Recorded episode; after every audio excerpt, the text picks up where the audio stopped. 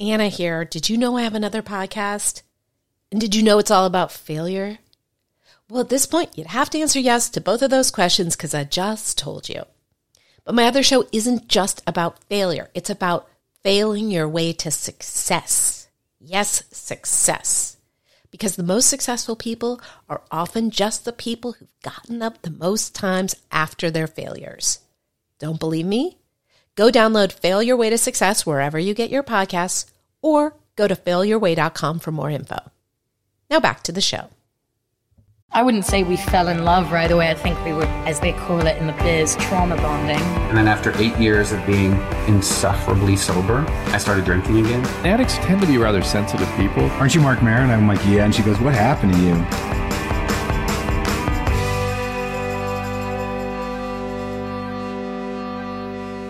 Well, hey there. Welcome to Light Hustler, podcast about sharing our dark to find our light. Today, it's one of those episodes from my storytelling show, and um, I'm releasing a bunch of these, and they're really, really funny and good and meaningful. And if you don't want to miss any, because maybe you have, and maybe you're full of regret, and regret is not a feeling I want you to have, just hit subscribe. You never have to worry about missing one. Isn't that cool? So today's episode is um, he was a newbie to my storytelling show. He will be back, as you will be able to hear. He is very funny, and um, and that's it. I'm just so grateful to you for listening. Did I say my name's Anna David and I host this and um, I write books and and and you can find out my hub now is lighthustler.com. Uh, but yeah, keep keep listening to this podcast, go subscribe, and you will never, ever, ever have to miss us. Now, put your hands together figuratively. Maybe you want to clap, I don't know, but for comedian Ken Gar. I'm really excited to bring up your next comedian. I've seen him perform a few times. Uh, he's a graduate of Second City, who's performed at the Laugh Factory, MGM Grand, and the Hollywood Improv. And uh, he's been on Hulu, Playboy, and Funny or Die um, his comedy album, So I'm Sitting in Jail, is now available on the Dash Radio app. Please, everyone, give a warm welcome to Ken Gar. Yeah!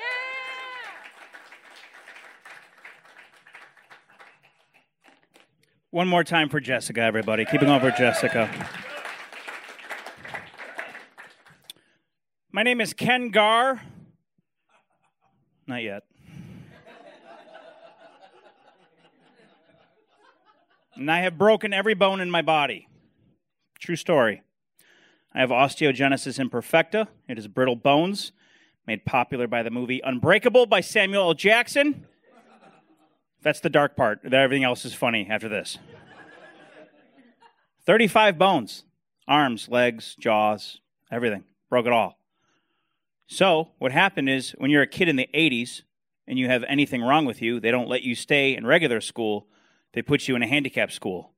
And I'm like, I'm totally fine. They're like, nope, here's your helmet, go over there.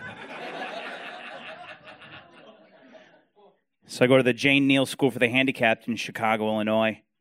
Right? I'm in there for first grade, and I walk in, and they've got a sign up for the Special Olympics.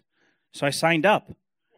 Now, in the Special Olympics, it's not like the regular Olympics. They have a lot of the similar sports, but they also have like all these different sports. I signed up for the beanbag tournament. I didn't even know it was a thing. I've never played beanbags in my life. Turns out, prodigy. I'm like one of the best beanbag players in the world. Blew through the qualifying rounds, make it to the actual Special Olympics 1988, Soldier Field, Chicago, Illinois. Got super cocky. Right? I had done so well in the fucking qualifying rounds. I was just like, I looked at my dad. I go, bet the house because we're bringing home the gold which leads me to believe that there's somebody taking bets in the Special Olympics, and ironically, he's called a handicapper. All right, let's.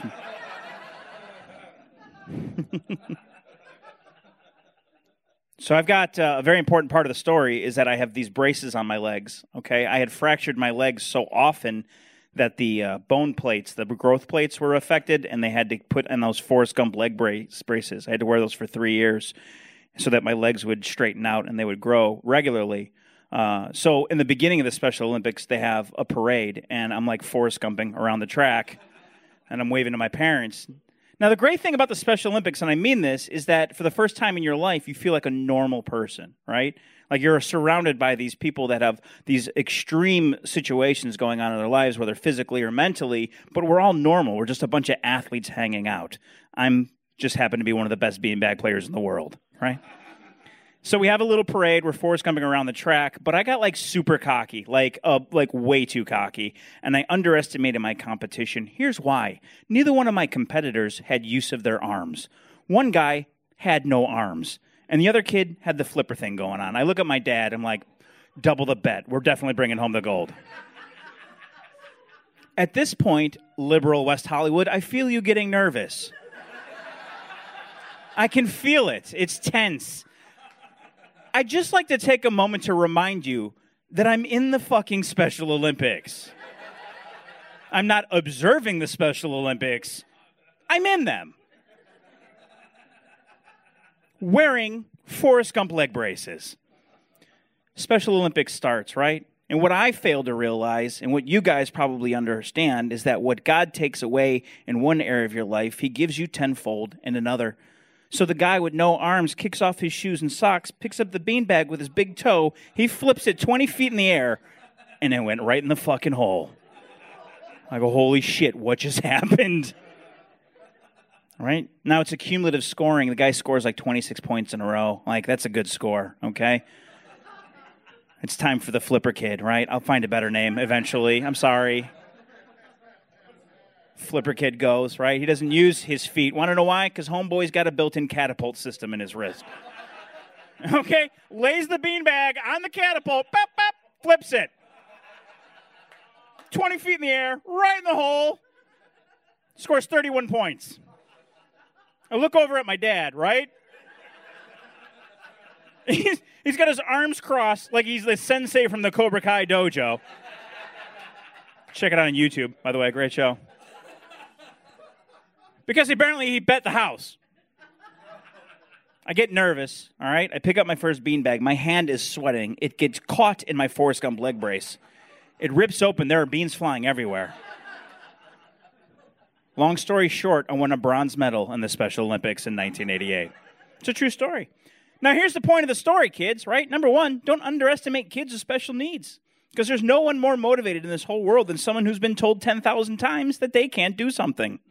And the second point of the story is this is if one day you find yourself standing on the bronze medal podium at the Special Olympics and you're cast in the shadow of a gold medal winner who is currently eating the beans out of the beanbag.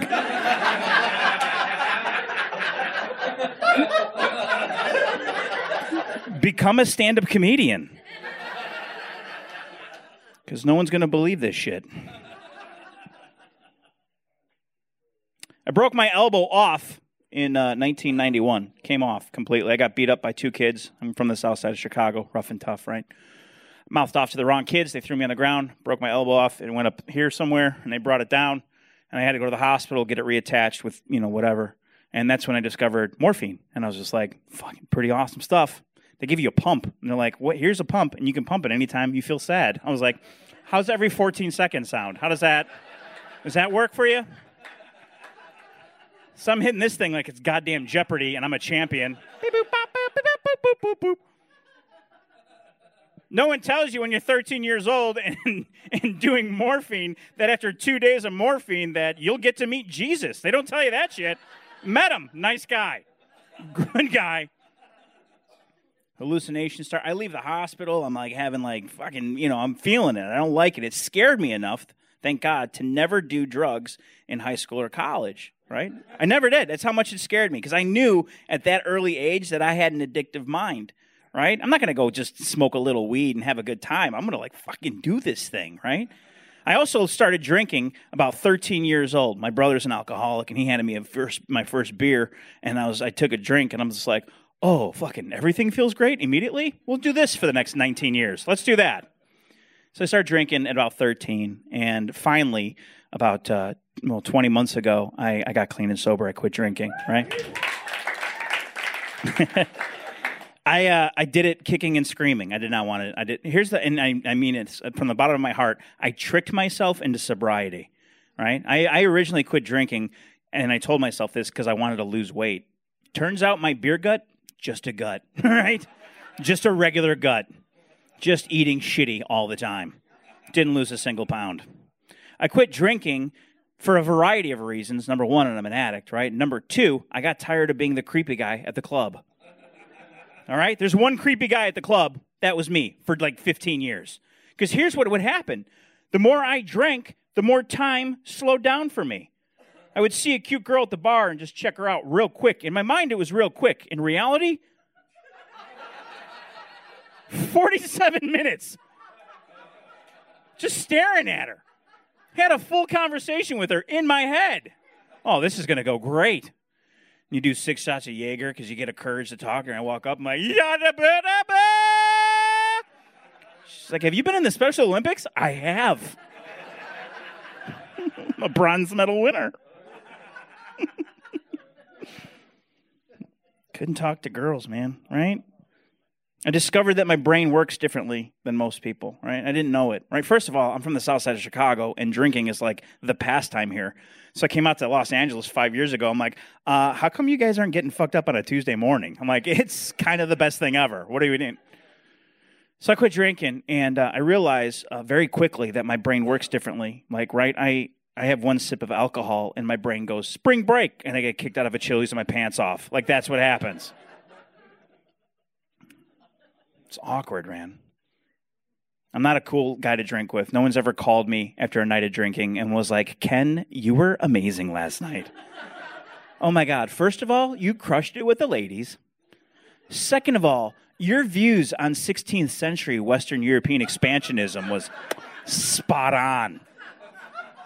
That's not the phone call I got. The phone call I got was, hey man, what time did you stop crying and did you ever get your keys out of the river? Go, oh shit. oh my God. They're in the river?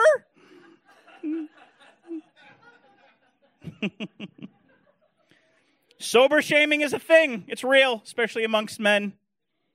I was at a bar a couple of weeks ago for my friend's birthday party. Guy offered me a beer. I'm like, oh man, I don't drink anymore. He's like, pussy. I was like, really? I was like, I'm a grown man. He goes, I don't trust any man that doesn't drink. I'm like, we're not in a foxhole in Germany in 1942. you know what I'm saying? Like, we just met.